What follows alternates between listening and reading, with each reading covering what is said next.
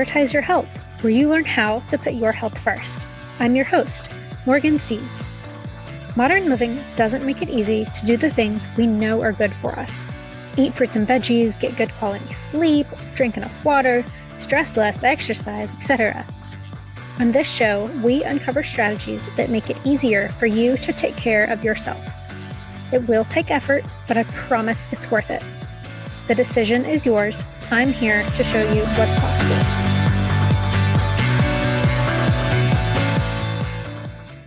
Welcome to another episode of Prioritize Your Health. This week we are talking everything sleep. So, to get us started, uh, I'd like to go over what the four stages of sleep are um, in case you aren't familiar with your nightly sleep cycles. So it's made up of four stages. So awake, which you probably are well aware of, and then light sleep, which is where you can kind of easily be woken up, and then deep sleep or slow wave sleep. And then the last one is REM sleep, which is rapid eye movement sleep, which you've also probably heard of. So, we're going to talk a little bit about what factors contribute to how much sleep your body needs, which is largely based on how much sleep you've gotten in the previous night and nights, plural, and then what you do during the day, among a few other factors.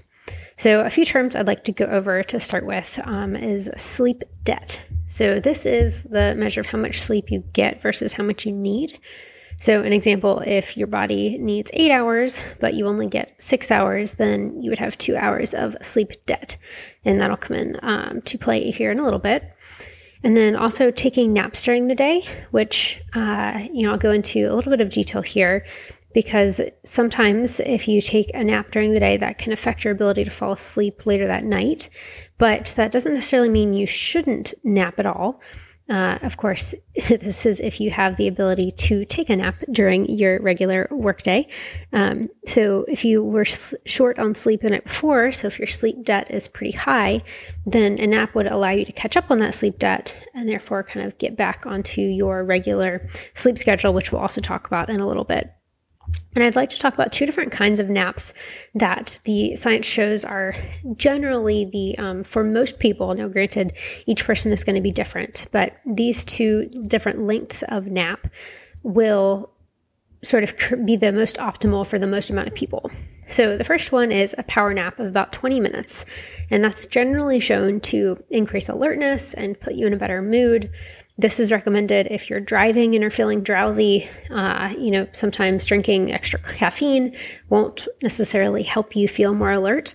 And so, pulling over to the side of the road, taking a power nap, uh, that is generally what is recommended in that situation, as well as if you're just feeling um, tired throughout the day. There are even some places where they have nap pods in the office. So, if people are feeling like they're not being as productive, they can go take a 20 minute power nap. On the other hand, um, a 90 minute nap is about the length of a typical person's sleep full sleep cycle. And so that will let you spend time in each sleep stage that we mentioned before. So, any time between that 20 and 90 minute, you might not get a full sleep cycle, and that might be why you wake up feeling even more tired or discombobulated than before. I know that certainly happens to me. So, if you do have a lot of sleep debt from the night before or the nights leading up to today, then a 90 minute nap might actually help you to feel rested and rejuvenated for the rest of the day.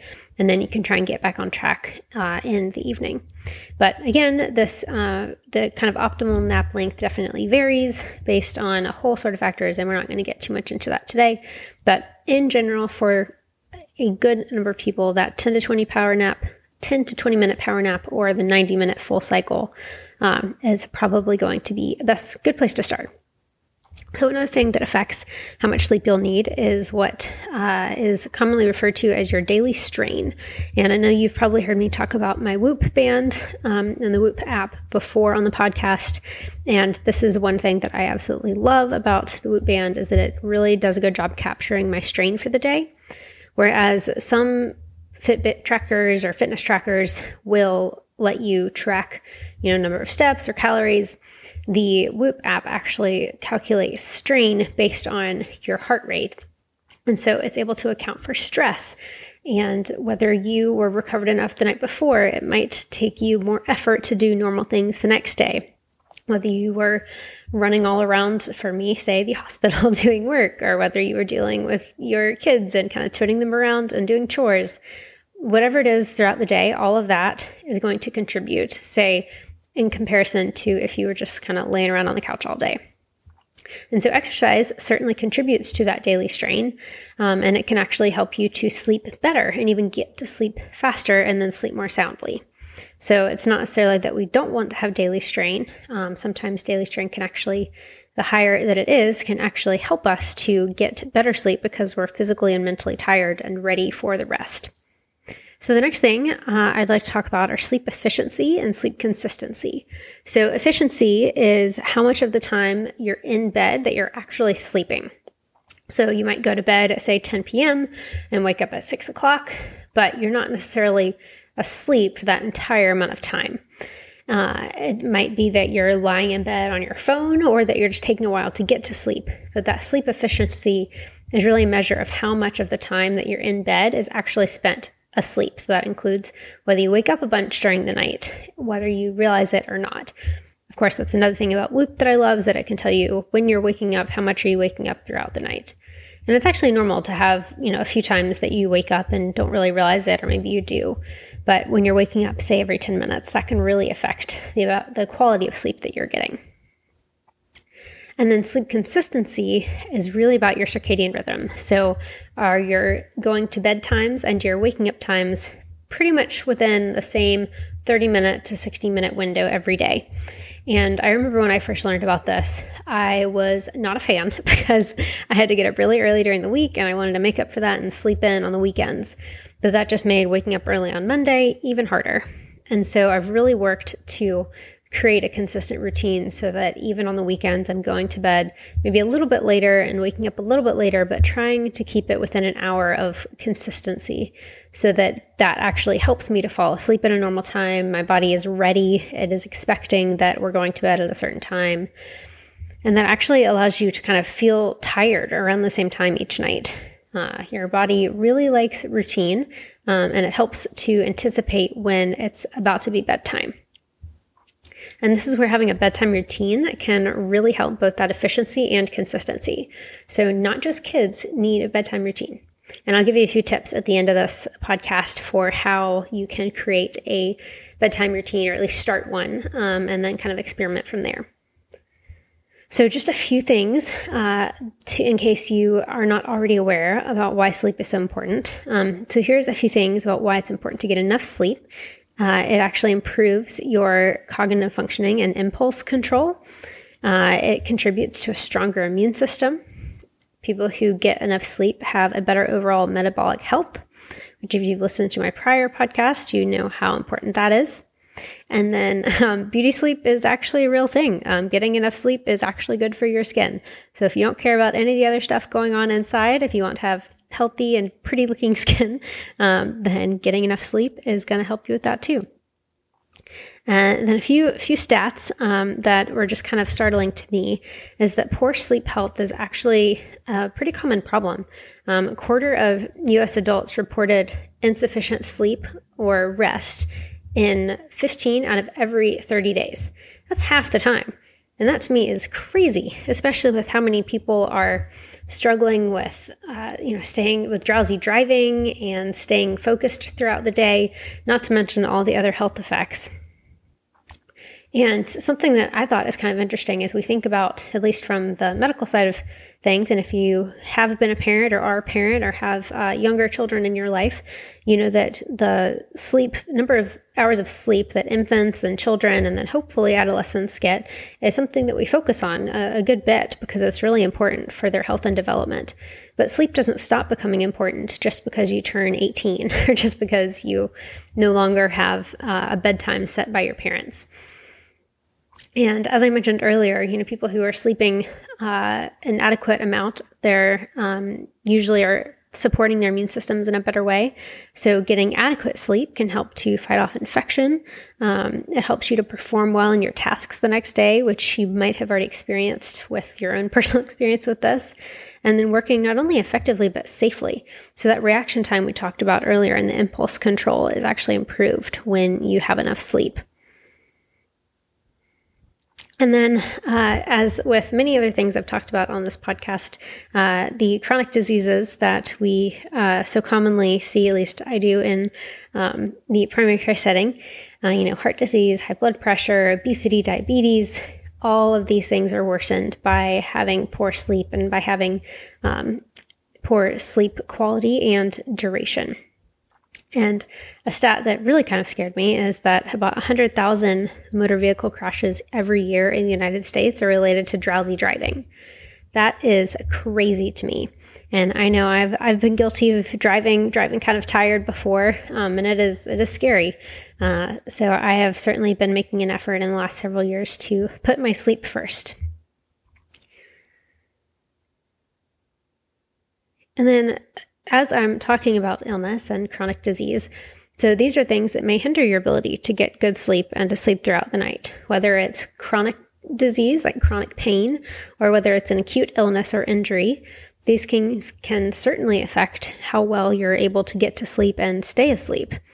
And then there are other issues such as sleep problems like sleep apnea, uh, circadian rhythm disorders. So um, you might know someone who it doesn't matter what day of the week it is, they cannot wake up before 1 p.m. And their ideal time is to go to bed at 2 a.m., wake up at 10 a.m. Uh, and that might not just be a quirk, that might actually just be how their circadian rhythm is set. Um, and then I certainly guess that you know someone who has suffered with insomnia at some point. So, all of these things really contribute to your sleep health. And I did just want to mention quickly that um, pregnancy impacts a whole host of um, the systems in your body, of course, including sleep. But I'm not going to talk too much about that today, other than, you know, generally uh, women who are pregnant uh, need more sleep, um, but they, of course, are uh, not always able to get that amount of sleep, whether due to comfort or leg cramps, etc. Um, but just to didn't want to move through sleep without mentioning that. So, the last thing in terms of the kind of risks of not getting enough sleep or the problems with uh, having unhealthy sleep is the sleep disordered breathing, um, which includes things like sleep apnea, uh, which you might have heard of, or maybe you yourself have. And if you haven't heard of sleep apnea or sleep disordered breathing, um, it's typically characterized by um, kind of these intermittent airway obstructions or pauses in breathing. So maybe you've seen either a family member or a friend that's taking a nap or falling asleep at night and they seem to like stop breathing for moments. That's what we're talking about. And it's kind of scary because people who have this that are not treated have two to four times the risk of heart attack and stroke. And generally, uh, people with sleep disordered breathing um, have had a risk factor such as obesity, um, because that's a pretty significant risk factor. And so, weight loss um, for people who have sleep disordered breathing is generally um, seen to decrease the severity of that sleep disordered breathing.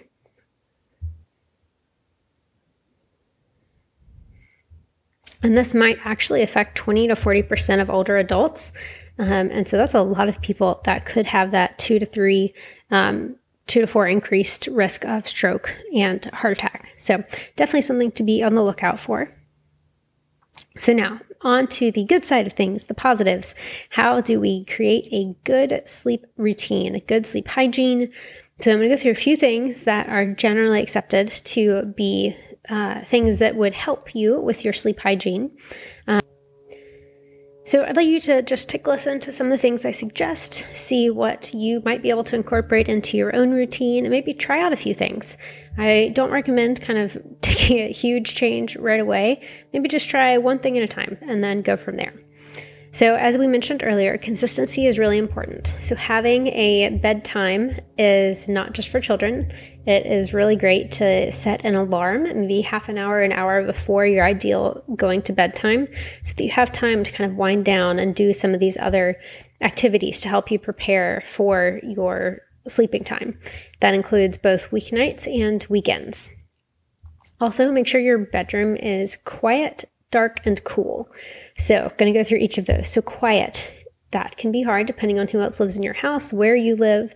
So, earplugs are an option. I personally don't like those. I am obsessed with my white noise machine because when I'm traveling, no matter what's going on outside of me, if I'm on night shift, I can put my noisemaker on and that is all I hear. It doesn't matter what's going on. And the rest of it, it is a very consistent environment for me. Uh, blackout curtains are also really helpful, or if that's not an option for you, there are some great um, blackout eye masks. And if you're like me and can't stand the feel of something actually on your eyelid, they make some eye masks that kind of have a little sphere poking out, um, almost like space for your um, eyeballs to actually go. Um, so those can be helpful. I used those in college uh, when it was not really possible to control when my roommate came in and turned the lights on and then cool. So again, as much control as you have over this, but I really enjoy having a weighted blanket and a comforter over me, um, but having the room itself be pretty cold. And I've actually seen some recommendations that somewhere between 60 and 67 degrees Fahrenheit is the recommended. Um, I certainly don't put my thermostat down that low because that would cost an arm and a leg, but I try and get it, you know, as close to the top range as possible. And then making sure you're comfortable. So if you have pajamas or sheets or a bed that aren't comfortable, it's probably worth the investment to make sure you have something that's going to allow you to get the best sleep possible.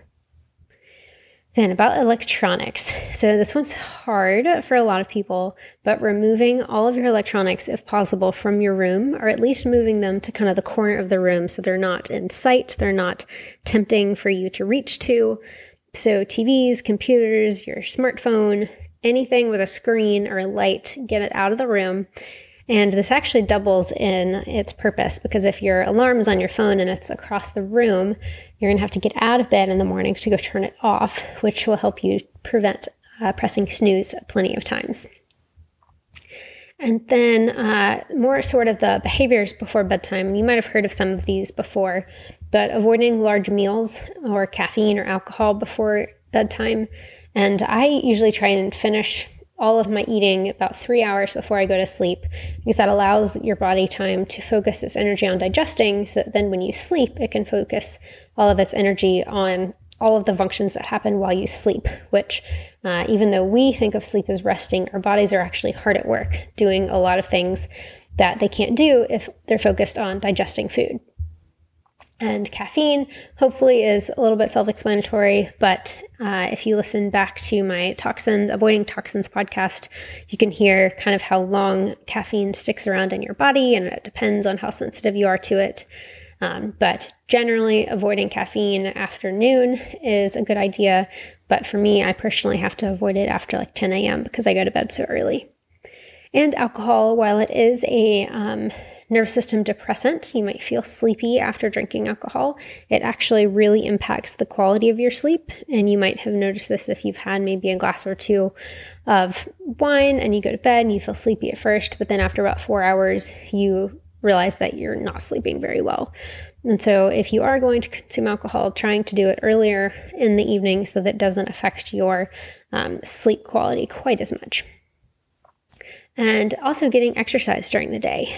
But I specify during the day because some people uh, getting having a strenuous exercise um, about close to bedtime can actually be harder to fall asleep. For me, I exercise in the morning because it helps to wake me up. But I also remember as I was growing up through grade school when I would have competition dance rehearsals until 9 or 10 o'clock at night. Um, thankfully, I was just exhausted enough to fall asleep, but it certainly did wake me up to be that active late at night. So, uh, just being strategic with when you put your physical activity, but making sure you do move your body so that your body is physically ready to rest once you get to bedtime. And just a few other tips here um, as we're thinking about making a bedtime routine. So, the first thing is to have a routine, um, to have something you do every night that is kind of your body's way of recognizing, okay, we're about to go into sleep time, we're calming down. Uh, and try different things. So, I have changed my bedtime routine over the years, depending on kind of what I am more in need of. And so, here are some things just for suggestions. I really like wearing blue blocking glasses. Um, the about three hours before bed, at least. Um, that doesn't always happen. Usually doesn't happen, but I try. And as soon as I get home from work, try to take out my contacts, put on my blue light blocking glasses, because blue light is emitted from our uh, not only just regular um, lights in the house, but also from screens, especially, and it actually delays the release of melatonin which is the hormone that helps to induce sleep naturally. And so, if you are staring at your phone right before bed or working late, then that is going to inhibit or delay the release of that melatonin. And so, I personally really enjoy wearing blue blocking glasses. Uh, also, taking some time to just kind of decompress from the day. For me, that's usually either reading or journaling or talking to a friend or my spouse about kind of what happened during the day also, kind of planning for the next day so that I'm not lying in bed making a to do list in my brain. And even if I do happen to do that, I try and keep a um, notepad and pen beside my bed so that I can jot things down and at least get them out of my mind. It can also be helpful to do some just gentle stretching or yoga or deep breathing or meditation, something that allows you to create physical distance and space from what was going on in your day to your time to rest and relax. And you can, it doesn't have to be anything intense, can just be very gentle, just kind of getting your body ready for stillness as you go to bed. Another thing that I discovered um, several months ago is that taking a warm bath or shower right before bed actually allows your body temperature to drop more easily, which is part of the natural process of falling asleep, which is super cool. I always wondered why I seem to fall asleep so fast when I showered right before bed, and I think that's why. You can also drink herbal teas. Um, I prefer chamomile because it's very easily accessible. Sometimes they even put lavender in it. Um, it's not like uh, some of the sleep medications where it's going to make you sleepy right away, but it is just one more thing you can add to your routine. Again, just anything to help your body recognize okay, it's time to go to bed. This is what we're doing now. I also recommend setting your alarm and doing anything you need to on your phone before you start your bedtime routine so that you're not then distracted after your routine and then you kind of throw off your whole your whole rhythm. And another piece of advice that I really like and um, is to get up if you can't sleep. So if you're lying in bed and staring at the ceiling, staring at the clock, which hopefully you've removed the clock from your room so you aren't staring at it and the light isn't bothering you. But instead of just laying there stressing about it, get up, go do something you find relaxing, and then wait until you feel sleepy again and go back to bed. And while in the short term, this might be frustrating because you get less sleep than you'd like, eventually your body will start to realize that when you're lying in bed, it's time for sleep. And that's another thing. Trying to avoid doing work or anything that's not part of your your bedtime routine or sleeping um, when you're getting ready for bed, because when your body associates the bedroom with going to sleep, it's much easier for you to kind of get into that uh, rhythm. So, the last two things I will leave you with is two things you can do while you're in bed trying to fall asleep if you are not a one of the lucky humans that can fall asleep as soon as your head hits the pillow. So the first one is called the 478 method. And it's a breathing technique where you breathe in through your nose for 4 counts. You hold it for 7 counts and then exhale out through your mouth for 8 counts, making kind of a whooshing sound. So you can do this about 4 times and for me, sometimes depending on the day, the 478 is actually pretty challenging. So I also do a three, four, five, two, three, five.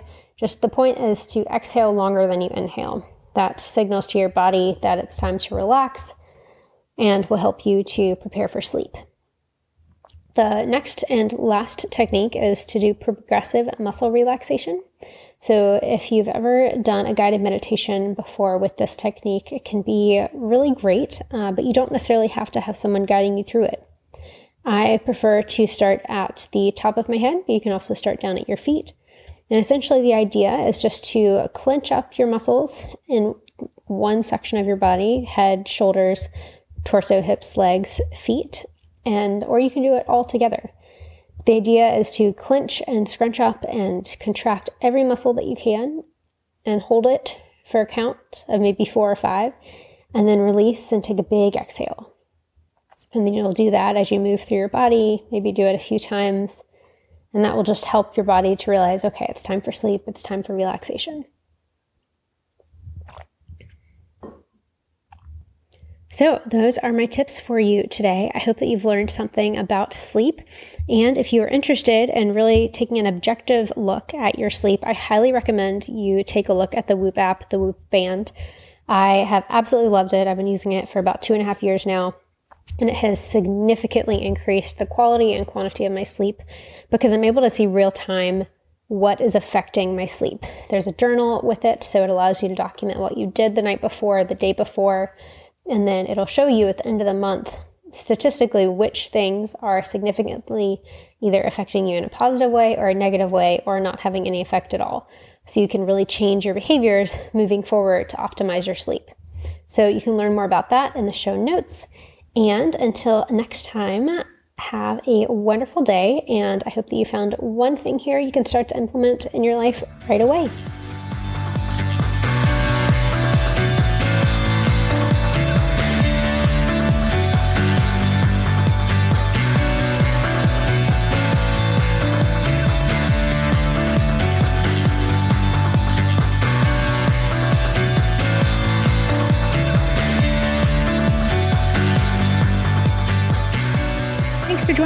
For another episode of Prioritize Your Health. As always, I hope you found one simple nugget of information that you can use right away.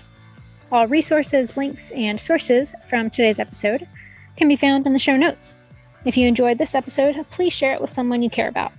If you haven't already, take 30 seconds to hit the subscribe button and leave us a rating and review so we can keep bringing you the best tips to put your health first. Connect with me online at Morgan Siebs on Instagram and through my website, whitecoatwildflower.com. Until next time, keep living your best life. As a reminder, the opinions expressed here are my own and do not represent the views or opinions of my employer. This podcast is for informational purposes only and not to be used as medical advice to treat any medical condition in either yourself or others.